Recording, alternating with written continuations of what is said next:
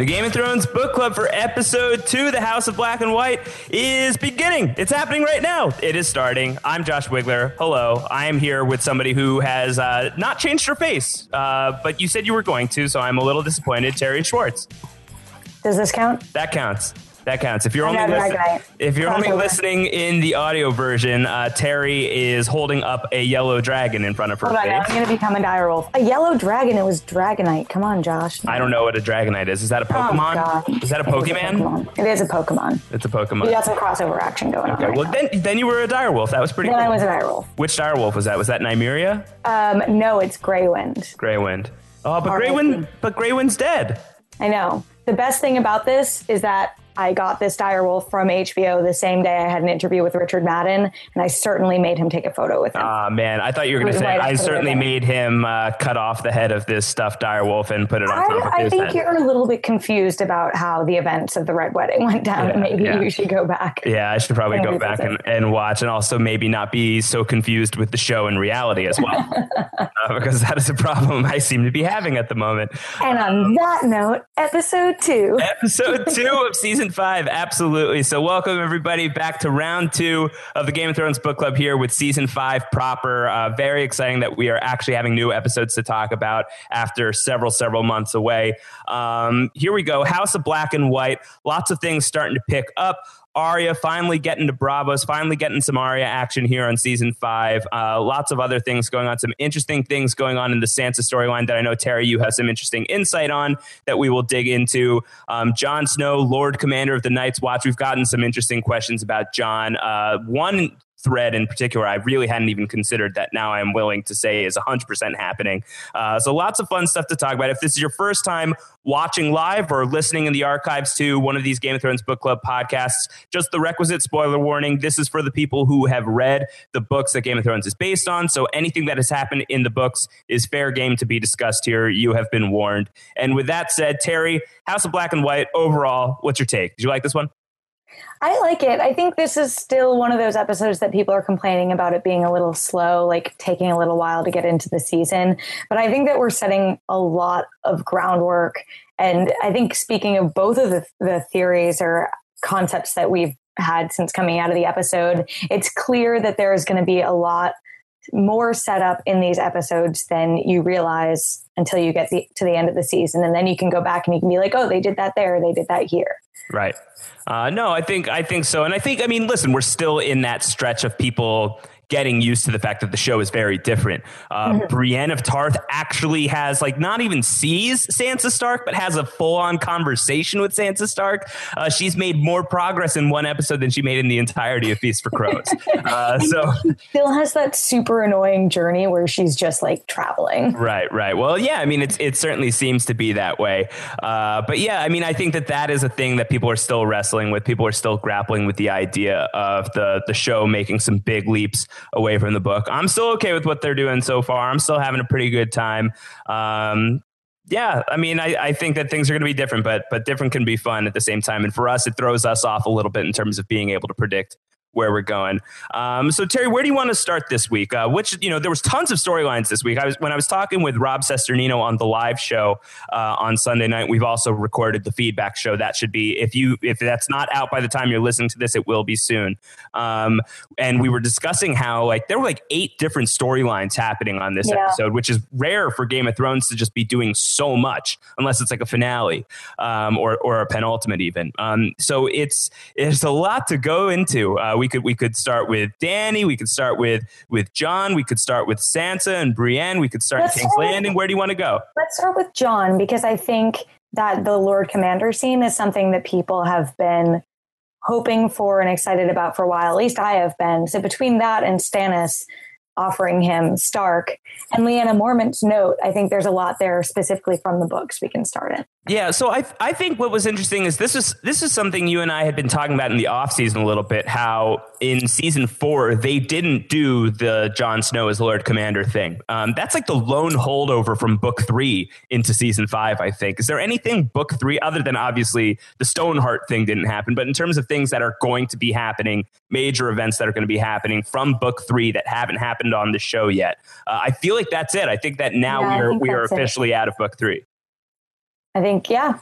Finally, we're in season 5. Yeah, it's actually happened. And I mean, I kind of was thinking that maybe they were going to stretch the Lord Commander thing out a little bit longer. It seemed like something that could be really in Game of Thrones' wheelhouse is this idea of an election cycle. You know, one of the things that Game of Thrones has done really well is amping up the political aspect when characters are battling each other for power rather than battling each other on a battlefield. I think that has been something that's been really interesting, sort of the King's Landing of it all. And there was an opportunity here, I think, for there to be a little bit more of an extended election process here at the Wall to kind of turn the Wall a little bit more into King's Landing. And I think that's still forthcoming now that Jon is Lord Commander and obviously is going to be making unpopular decisions that are going to lead to him getting, you know, the crap stabbed out of him later on. Not for the book. Yeah. But, you know, I guess I thought that maybe the election thing was being held off into season 5 because it would last at least a couple of episodes, but it was just done in basically a scene. Yeah. I do wish there had been a little bit more of Sam being a political mastermind, laying the groundwork for it. It felt a little bit rushed, I think. And I wish that Jon had won by a landslide. But one small thing, I mean, one of my favorite images from the books is J.R. Mormont's raven flying in and just cawing snow, snow, snow when they're supposed to be when they're voting for him. Yeah. And I love that was sort of mirrored in all the men chanting snow, snow, snow, or at least maybe I'm reading too much into that, but that was like a small nod to that in my mind. But I'm honestly glad Jon is Lord Commander this early on, because that means we'll get basically a whole season of that this year. Yeah, no, I think so. I think that we're going to dive into that pretty soon. Just this idea of Jon suddenly being this very young Lord Commander, not the youngest. That was an 11-year-old ostrich Stark. But he's a very young Lord Commander, certainly younger than Alistair Thorne would have been. You know, Alistair was very qualified. But I think that having him in this role this early on, I think you're right. You know, the conflict that's been set up on the Wall already is this idea of Jon being loyal to the Watch and wanting to do what's right, but also having a fairly liberal point of view when it comes to the wildlings, and that is not popular with everybody. And so for that, having already been established to kind of play out over the course of the season, I really do think sets up Jon's story to be one of the most entertaining stories of the season. What did you think of the inclusion of the note from Leanna Mormont? I didn't realize that was such a fan favorite part of the books. I didn't realize that either. But that's great, because things like that can get clipped so easily on this show. Like it could have easily gone the way of Strong Belwas. This is even more minor than a Strong Belwas, I feel like. And it's to me like what does Littlefinger say in the book when he pushes Lysa out the moon door? Does he say only cat is the line, right? Yeah. He says only cat in terms of the only woman he ever loved, I think, right? Mm-hmm. Yeah, and that was not on the show, and that people were really, really up in arms about. It's very easy to just get rid of that stuff. Very difficult to imagine how they could have gotten a line like in the end, Tywin Lannister did not shit gold on the show. So there's just like those little details from the books that often don't translate to the show. So count this as a win. I mean, the Lady Mormont letter was never really on my radar to begin with, but if people are happy about it, more power to you. Yeah, Reddit was really excited, and I have a theory about why they included it, but I want to hold that for next week. Okay, sounds good. So this is something that I think is interesting to dive into. We got this twofold from we got this topic from two different people. So we'll start with Mike Bloom, one of the hosts here on Post Show Recaps and a big fan of Game of Thrones. Mike Bloom wrote in a bunch of questions and asked us. One of them was, since it seems like Stan is sticking around at the Wall and not going to Old Town, what do you think of the possibility that Sam will be one of Jon's key betrayers and not Ed? And Ed doesn't turn on Jon in the books, but I think that Mike is positing that Dolores Ed might fill in for Bowen Marsh, who's not on the show. And Bowen is the guy who really betrays Jon. What do you think? Let's take that in that piece first. Do you think that Sam is going to stick around on the Wall, Terry? And do you think that he is somehow going to Brutus Jon here? Do you think that he is going to be against Jon in the end? I do think he's going to stick around on the Wall. I think we've talked about that before. I don't think he's going to go to Old Town. I mean, both John Bradley, who plays Sam, and Kit Harington, who played John, have said in interviews that there will be conflicting points of views between these two characters. They've very much been on the same side before, and that might change. But I just think that it would completely destroy Sam's character to have him betray John. I don't think that it would ever go that far. I agree. I think so too. I think that if this is the season where finally like Samwell is awesome and it's clear. Like it's very clear that Sam is great. He's courageous in conversation.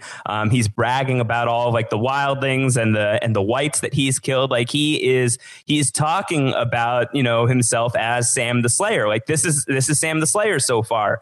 And for us to be that far along with Sam at this point versus maybe where we were when we first met him, which wasn't super positive. Yeah. I think it would really undo a lot of great work that the show has done. I don't think that you can walk it back that far. I don't think that you would ever be able to have Sam rebound from something like that. So I appreciate the thought, Mike. I don't think that he is going to be one of the people who turns on John, but I am going to give a big thumbs up to Geek Furious, one of our regular book club participants here. Geek Furious wrote in and said, do you think that Ollie is on the show purely to end up as one of the stabby stabbers later in the season? He hates wildlings and would have reason to feel remorse while still motivated to execute, pun, a deadly plan. So Ollie, of course, if you don't know him by name, Ollie being the kid who... that smug little face. Yeah, with his smug little face, killed Ygritte, had his family eaten alive in front of him by Fens. He's the guy who warned the Night's Watch about the coming of the Fens. He's been on the show this season. I kind of had forgotten about him in between seasons. And he was in, this first episode of season 5, training with Jon, obviously showing support for Jon in the vote. And I do think so. I think that Ollie is Bowen Marsh of Game of Thrones, the show. I think that that's a really, really astute observation, or maybe it's an obvious one that I should have picked up on. But I think absolutely. I think that that's very smart. I think that that's a great way to have the same effect of Bowen Marsh stabbing John on the show when we don't have a Bowen Marsh character to do this with. Like if Pip or Gren or one of them was still alive, maybe you could do it with one of them. I don't think that would be wildly out of character to have like a Pip do this. I'm glad that they didn't. Like if the choice was kill them off or have them betray John, I guess I'd rather them be dead. Right. But I think to have Ollie, who was introduced last season in a really traumatic way, has a very established reason to not like wildlings, but an equally established reason to respect Jon Snow, to have him be the guy with the salty tears in his eyes as he is stabbing John. I think that's going to be very cool. And I say going to be very cool because I am very sure that that's going to happen. I think that's a great call from Geek Furious. Yeah, I'm fully on board with that theory. And I think you'll find now as you're watching the show or going back and watching the first 2 episodes, those scenes with him are going to stick out like a sore thumb. And you're going to be like, it's so obvious. Like, if this is what they're doing, it's so obvious they're laying the groundwork for that. So everyone keep an eye on that going forward because I'm like 100% there with you. Yeah, it's a terrific idea. And we have from Alex in the chat room right now is saying that they've cast Bowen Marsh. If that's true, that's over my head. I haven't seen that. Even still, I think that, it could be Bowen Marsh and this kid, Ollie, could still be in the mix as well. It certainly was not just one in the books. Right. It certainly was not just one in the books. And I think even if Bowen Marsh is in there, there's no way to build up Bowen Marsh and his emotional connection to John without spending like a ton of time on Bowen Marsh. And I don't think that the show has the real estate to do that. Right. I think you could have a character named Bowen Marsh on the show, and he's one of the stabby stabbers, as Geek Furious has coined it. But I think that you still need somebody who's going to have an emotional connection to John, who we have an emotional connection to as an audience. He's not our favorite character or anything like that, Ollie, but we have memories of him. We have iconic memories of him. He's the kid who kills Ygritte. We'll never forget that. So for us to have a relationship with one of the people who is going to kill Jon if Jon does indeed die, at least attempt to kill Jon. I think it's really important, and I think it's important that that's somebody that we already have some knowledge of, have some connection to, and I don't think that we're going to be able to get that the same way with a Bowen Marsh that we will with Ollie. So Bowen might enter the picture as well, but I think that Ollie for sure is totally going to turn on Jon, and that's going to be horrible. That's going to be really brutal. Well, speaking of different characters serving the same story purpose, what did you think about Jaqen H'ghar being back? Yeah, so do you want to just get into that? Because I definitely wanted to talk that out. We didn't get too many questions about it actually this week, but Jaqen H'ghar, he is very much back on the show. This actually ties kind of into, you know, we can bridge these two conversations together and then talk about the Jaqen thing separately maybe. But in terms of Sam sticking around on the Wall, not going to Old Town potentially, and Jaqen being here on the show, being in Braavos, when in the books, if you've read the theories online, it's fairly clear that Jaqen H'ghar is in Old Town with Sam, even though Sam doesn't know who he is. So before we even get into Jaqen being in the Arya story and kind of replacing the Kindly Old Man, are we just not doing Old Town at all? Is that off the show? Is that not happening, you think? I feel like it. I don't think it's going to happen this season, and I think we might be past it. That sucks. That's disappointing. I think that's disappointing. You know, I guess it's just, I don't get too angry about stuff, but I get a little bummed about that because I feel like the possible setup between like the men of faith and the maesters of the Citadel, you know, really kind of struggling against the resurgence of magic in the world. It feels to me like that's got to be something fairly important in terms of what George is doing. And so for that to be off the show, at least in terms of Old Town specifically being on the show, that kind of blows. Not happy. I agree. But I think it's also part of just how many new locations can they put in? Like they added Braavos, they added Dorne. Old Town seemingly. I get it, but I'm bummed. But do you think it's something they could save until next year? Like we have our theory about how they could maybe save the Ironborn for next year. Yeah, maybe. And then also the other possibilities, it's just ultimately not that important. Maybe this is just like George overstuffing the story. You know, it's possible that it's not going to matter that much in the grand scheme of things in the books, or it's superfluous enough that it's not going to matter on the show and they're just not going to do it. I mean, they could do it next year, maybe, but if we really do only have 2 seasons left to go after this one, as David Benioff and Dan Weiss have said over and over and over again, they want to do 7 and out, then I don't know that we're going to have time to go to Old Town unless we start going there this year. But you're right that, you know, we're introducing Dorne this season. We're spending a lot of time in Meereen. It's hard to imagine adding too many more locations. It's just especially just for Sam, sad. As much as I love Sam, you know.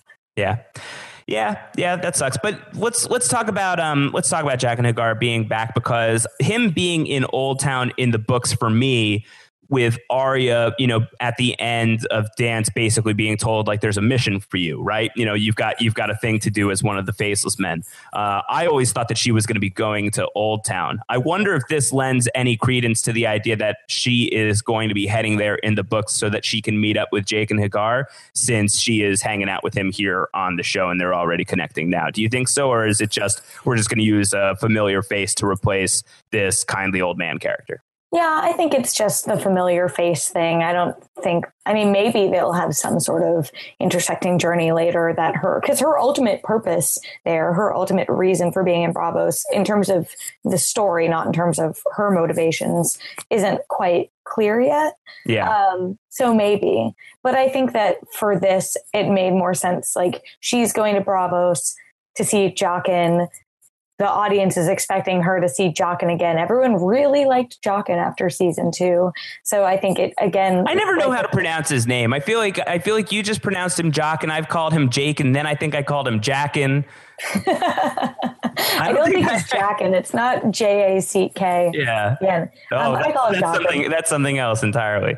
Then again, I say gala wrong instead of gala. I say gala. So tomato, whatever. Like when you're going to the royal gala? Yeah, to the royal gala. Wow, that's so proofy of you. But yeah, I think that they just wanted to use a face that people had an emotional connection with, like we were talking about with Ollie, which makes sense to me, even if it does mean that we won't get paid or fake paid or Fapate or whatever we want to call it. Yeah. Do you think that we're going to see Jaqen or Jaqen in Kindly Old Man mode again? Or do you think that that was done in one?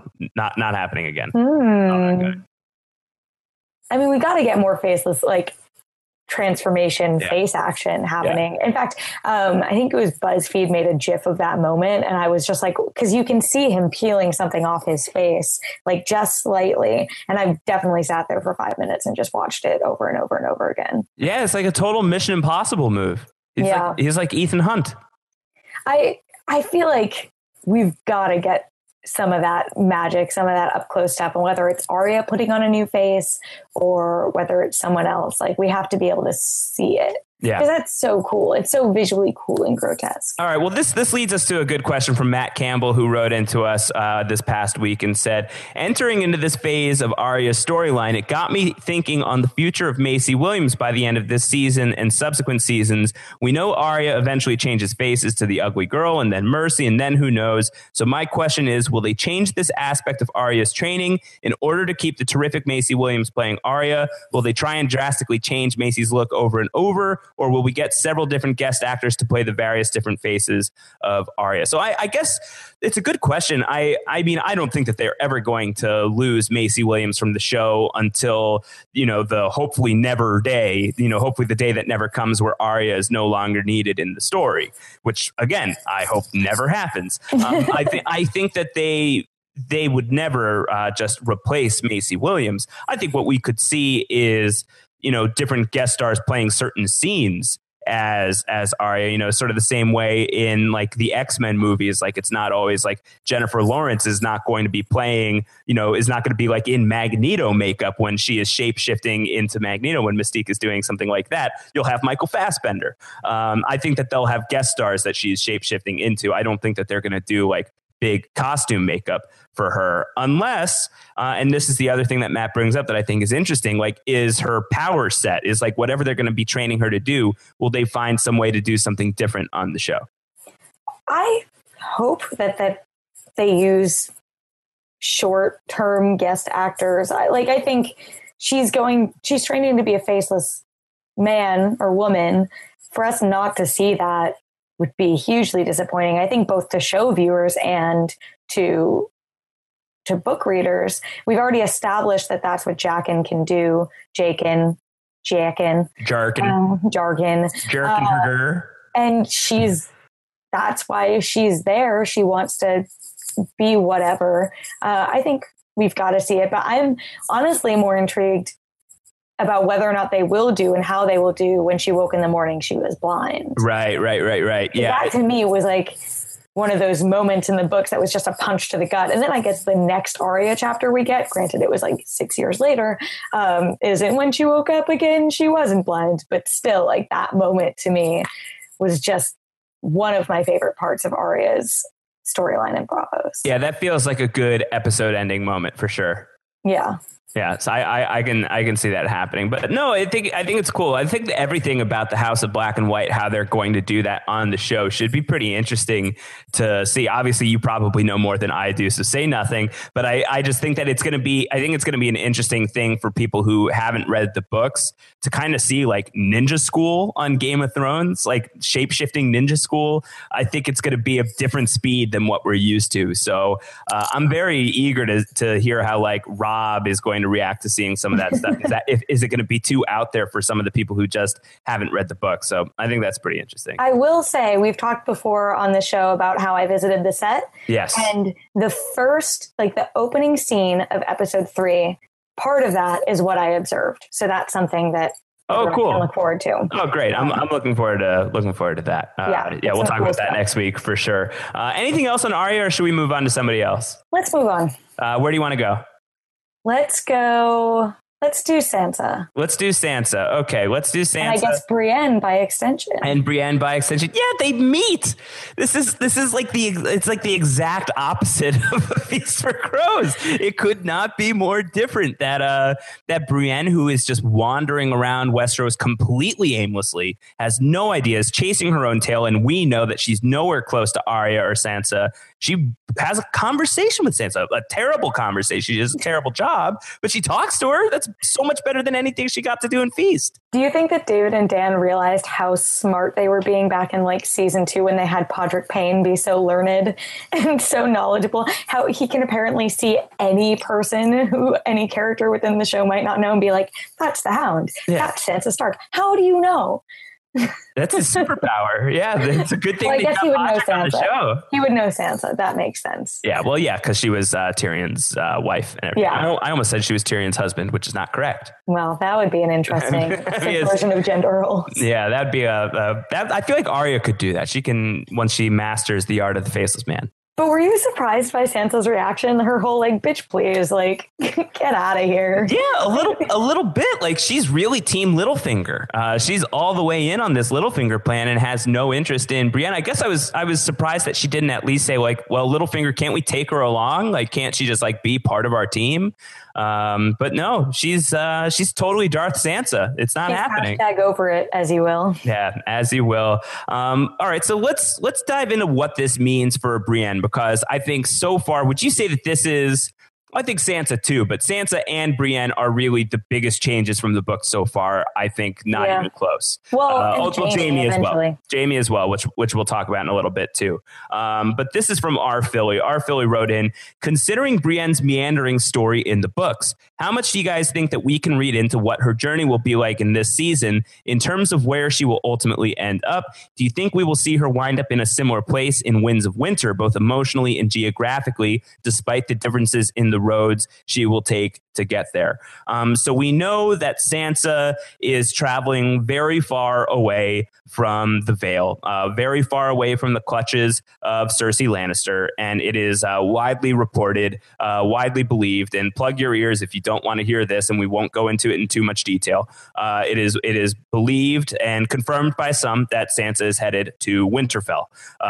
So we know that Brienne is going to be on her trail there. That's very geographically different from where she is currently in the books. Whether or not that could be the direction she is going to in the books, you know, however this Jamie and Brienne and potentially Lady Stoneheart thing is going to resolve in the Winds of Winter. Could that end in Brienne heading north? That's interesting. Or does it mean something else? And this is from Matt. Matt writes in, since they've completely changed Brienne's storyline, no Lady Stoneheart and Jaime's on the other end of Westeros, do you think her days are numbered? That's the other possibility. Is the other possibility that this big alteration to Brienne's storyline, if this is not somehow, some way where Brienne is going in the books, does that mean Brienne is not going to make it too far in the show and might not make it too far in the books either? I'm actually going to throw in another theory into the mix.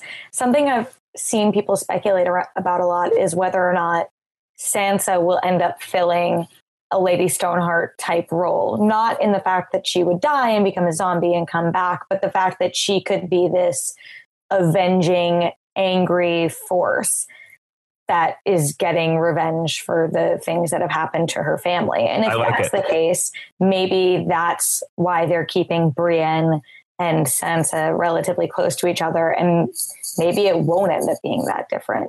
I love that. That's great. That's a cool possibility I had not even considered.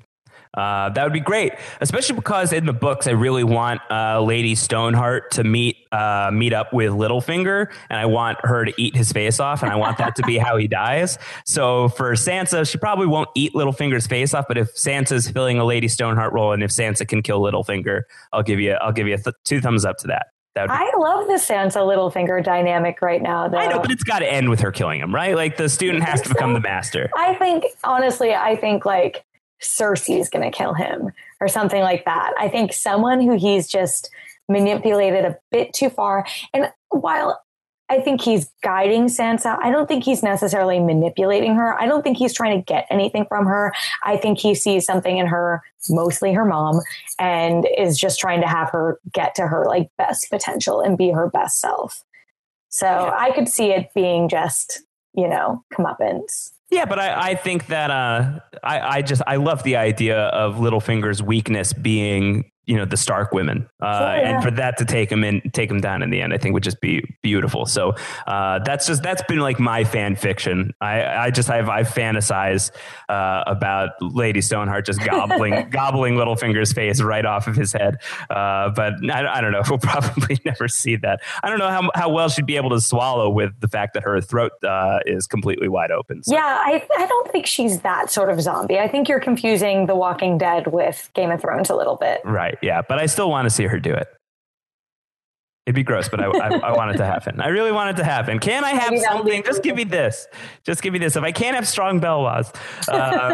But yeah, I just think, the Brienne thing is interesting. And what's interesting to me, and I haven't seen much of it. I don't know if you have, Terry. Have you seen people complaining a lot about Brienne's story being different? Because I feel like this is one of those times where, and I happen to like Brienne's story in the books, but I know that that's unpopular. People find A Feast for Crows to be a bit of a slog because of things like Brienne just wandering around and not really having anywhere to go. I think that a lot of interesting stuff comes out of that, but it's probably not very cinematic and probably not something that would play very well on the show if it even plays well at all in the books. Do you think that this is something that people, you know, like real book purists are up in arms about Brienne's story being changed? Or is this one of those occasions where it's like, oh, the show is doing this better than the books? What have you encountered in terms of like reading Reddit or talking to fans? Like, what is your impression of this? Yeah, honestly, that's not the storyline people have been talking about. It seems, and I think part of it is because she seems to be packaged in with the Sansa changes. So people are more focused on that and what Sansa is going to be doing instead of what Brienne is going to be doing. Yeah. And I think it just depends where she goes from here. You know? Yeah. But I think that it's I think it's cool. I think it's cool, but I know that there are probably some people who don't. But if you're like a really strong follower of Brienne's story in the books, and if there's things from that you already feel like we're really missing out on, let us know. We'll talk about it on the next show, or even now if you're listening live, watching along live. I think one thing, like I'll miss Septon Maribold, I think is good. I'll miss the Quiet Isle if we don't get there. But I don't think that we're doing that. It seems like the Hound is gone from the show. But I would have really enjoyed that if we could have gone there. Let's go from Brienne to another character that is really changing up. Let's talk about Jamie. Jamie is going to go to Dorne. This is something that if you were following along with, you know, photos from the set, interviews, there was a lot of reason to believe that this is where Jamie's story was going along. It's very different from what's happening to him in the books. This is from Matt Campbell again. Matt Campbell said, with the Jamie cleaning up the Riverlands story cut from the show, is it safe to say that we've seen the last of all the Tullys?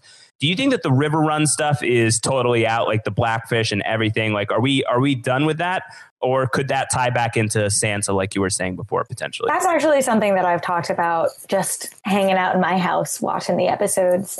I think they've got to bring back the Tullys at some point. That's bad storytelling to just leave them with us not knowing their fate and not bringing them back. And Tobias Menzies, who plays Edmure Tully, is currently on Outlander, and I've interviewed him multiple times for that and been like, so when are you coming back for Game of Thrones? And he's like, I haven't heard anything, but my general sense from him is that if they ever need him to come back, I'm assuming it wouldn't be more than an episode or something, he would. And I'm sure the same is for the actor who plays Brendan Tully. I'm not sure what his name is. Yeah, I just feel like if we're already cutting things like the Iron Islands, if we're not going to Old Town, I do feel like this whole thing to the Riverlands, I don't know how we're I don't think it'll happen this season, but I think that they will come back at some point before the end of the show. I think we'll see them again or find out what happened to them.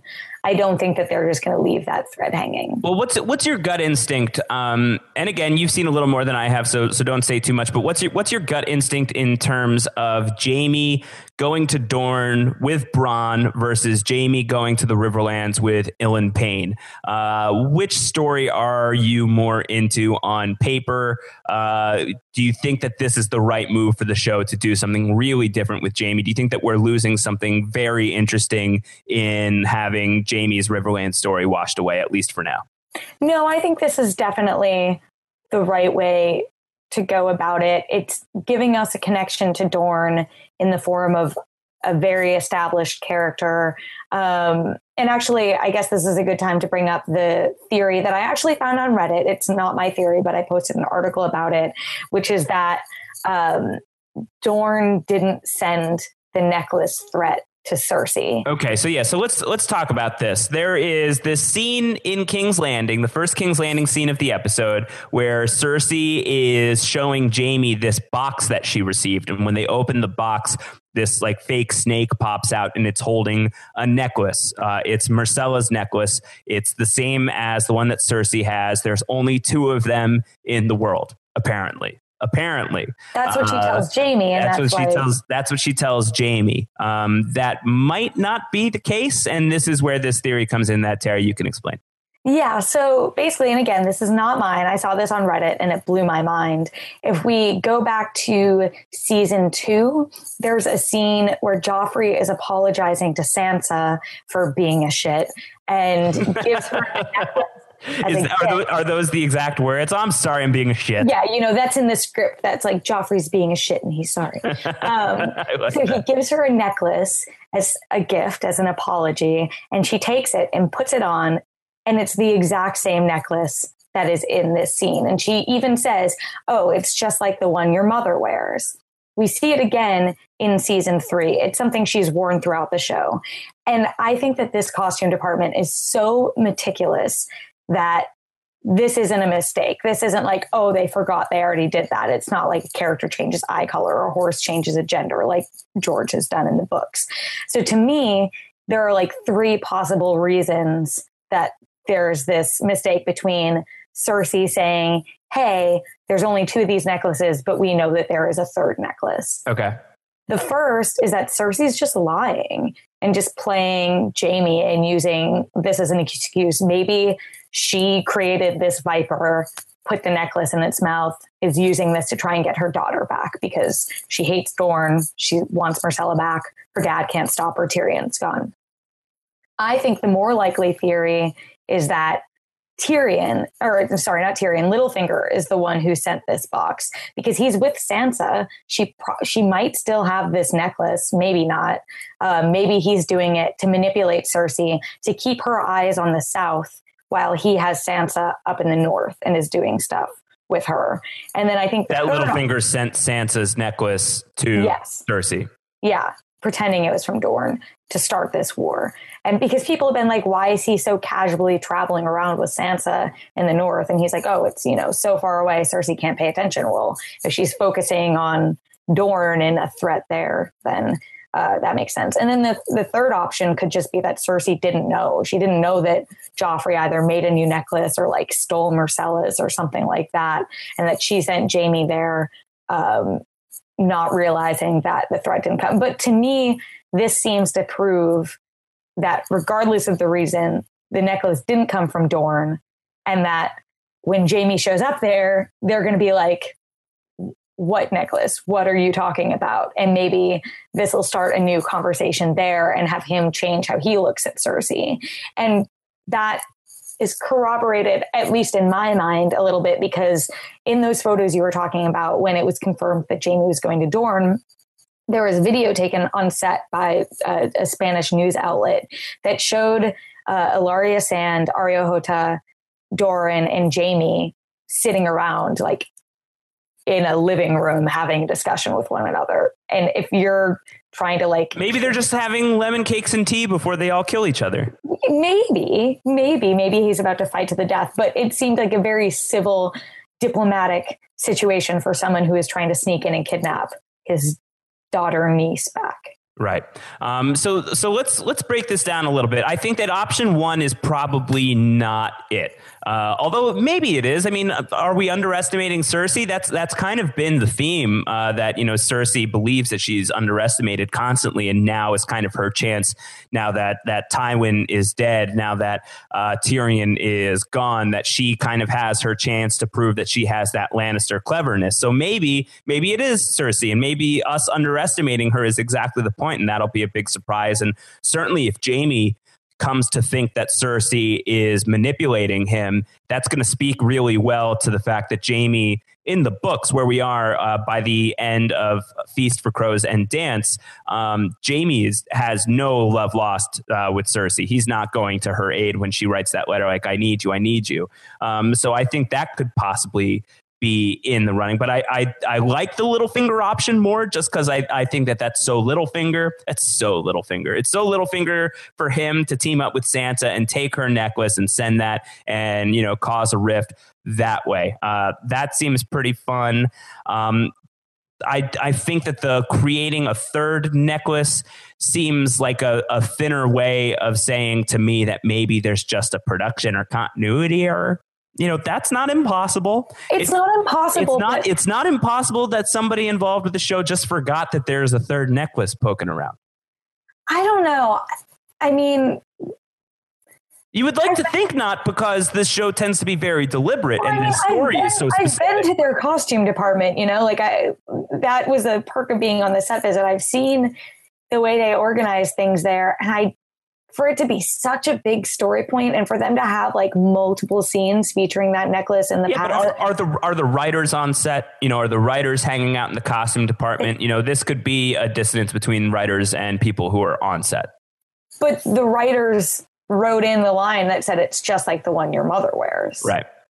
Yeah. I think it's possible. I just don't think it's impossible. Sure.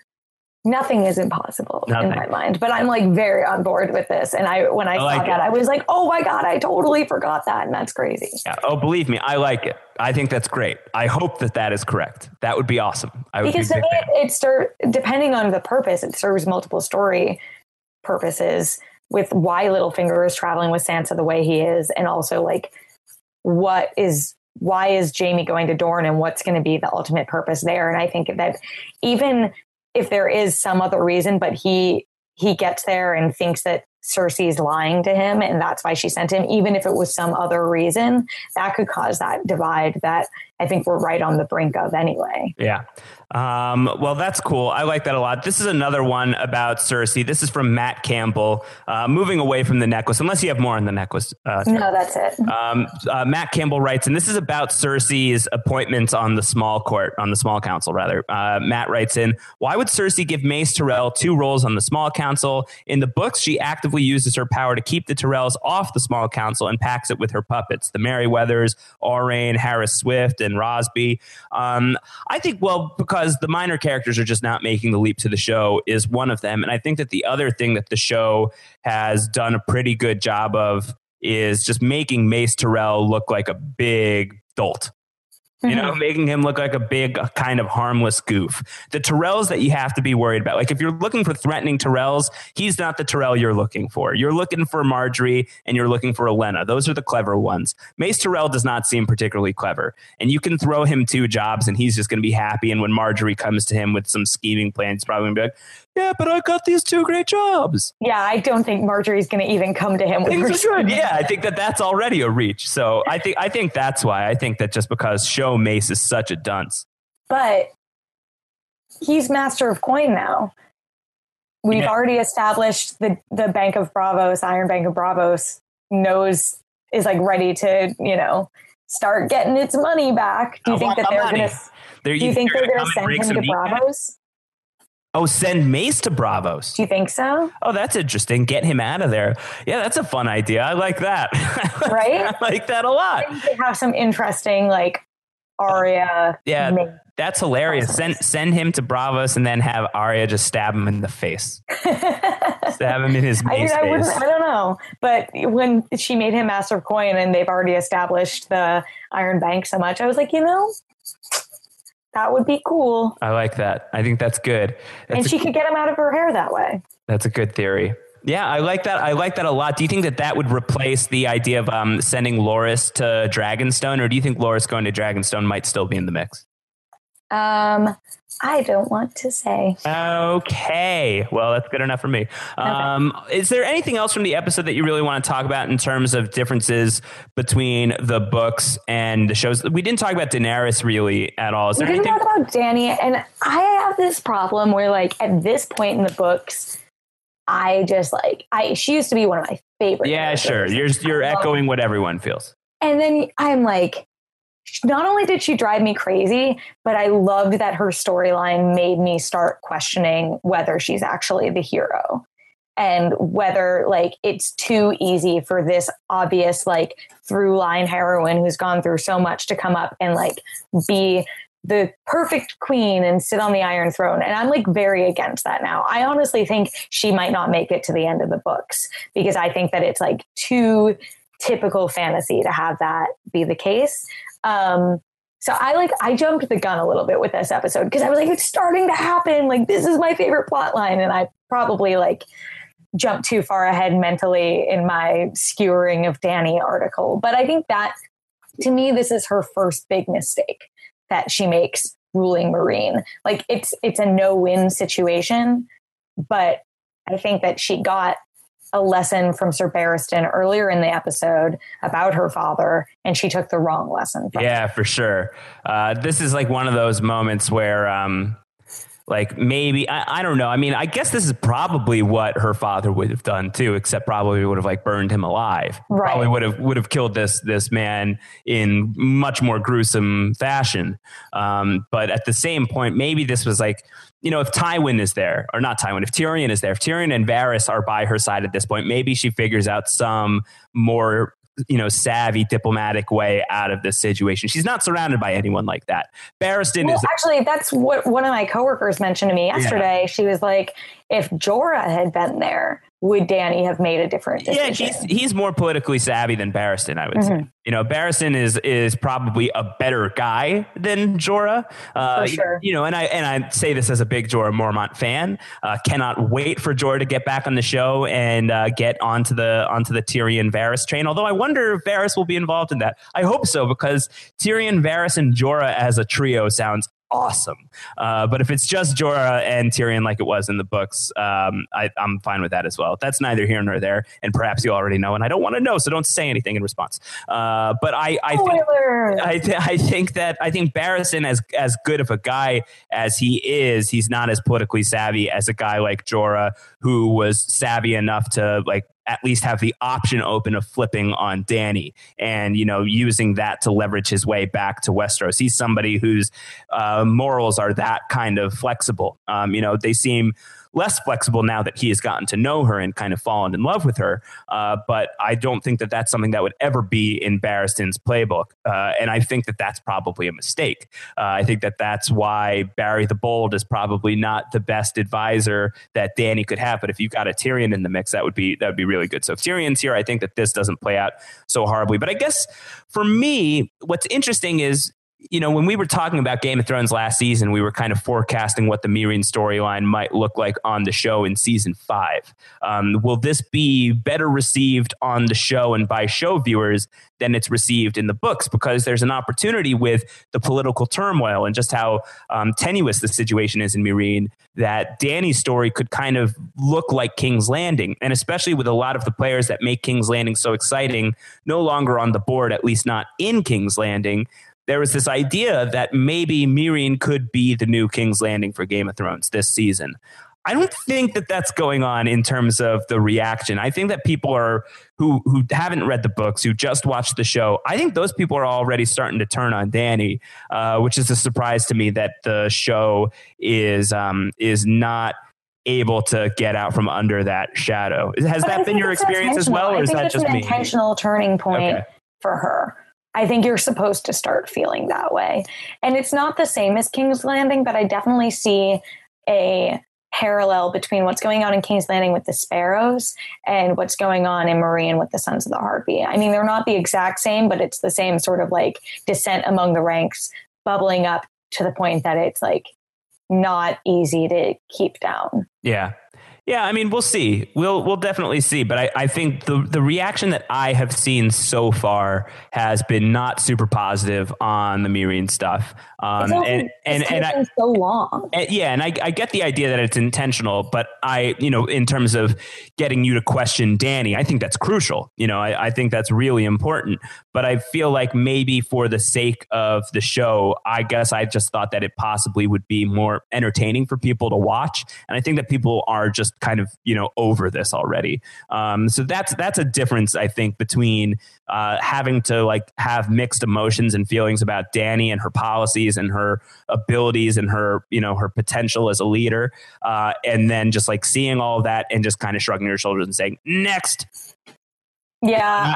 I think that we're at the point where a lot of people who read the books were feeling next, let's go fast forward. Let's get to Westeros. I think that we are seeing that on the show, where I thought that maybe that would be different for the show people, where I thought that maybe the Meereen stuff would be compelling enough visually in the television format than it is in the books. And granted, we're only 2 episodes in, but I think 2 episodes in already, I do think that most people that I have talked to about Game of Thrones with, and, you know, I haven't talked to the majority of people who watch Game of Thrones because that would be very difficult. But the people that I've talked to and have engaged with have not loved what's going on with Dany. So I'm curious. I'm curious to see if that changes, but I think that's the temperature right now. Yeah, I had a weird moment, and this maybe counts as a spoiler for next episode. Careful. In terms of omission. Careful. So if you're worried about things that aren't in next week's episode, close your ears, and I'll stop doing this when you can. I'm closing mine. But I realized when I think I told you earlier that I think that episode 3 is my favorite one this season, and I only realized after I watched it that there's no Dany in it. Okay, so there's no Dany. I don't know what that says about her storyline. Well, I mean, there was no Arya in the premiere, so it's not the end of the world. And my favorite of the season thus far. Okay, well, I think that's as good as any note to end on as a tease that Terri has seen episodes 3 and 4, and that's it so far. That's all you've seen, right? That's it. And probably many of you listening to this have also seen episodes 3 and 4 because of that leak. I have not, so I'm looking forward to seeing episode 3. But if this is your favorite of the episodes that have been sent out so far, Terri, then we should have a pretty badass book club next week. Yeah. Timing TBD. We'll figure that out offline. Terri and I will talk about when to do that. In terms of other Game of Thrones things happening here on post-show recaps, I've been informed minutes ago by Scott St. Pierre that the Game of Thrones feedback show that Rob Cesternino and I recorded last night, that is available right now. So you can go ahead and you can listen to that. You can download that. If you don't subscribe to the audio feed, it's an audio-only podcast. Go to postshowrecaps.com/GOT iTunes. You can also just get it at postshowrecaps.com. And we will also be back. Rob and I will be talking about this next episode. High Sparrow is episode 3. We'll be talking about that Sunday night right after the episode airs. Terri and I will be back next week talking book club. I believe we will be doing that live again, unless circumstances deem otherwise. Terri, do you have a hashtag idea for this episode? Should we go Jaqen H'ghar? Yeah, just like spell Jaqen however you pronounce it, most obnoxious way you can. Sure, you can send that our way. You can send that to Terri, zaptoit.com, associate editor Terri Schwartz, a true badass. At Terri_Schwartz is the way to do that on Twitter. I'm at Round Howard, like Ron Howard, but rounder. We will talk to you guys very soon with another episode of Book Club. Great job, Terri. Good stuff.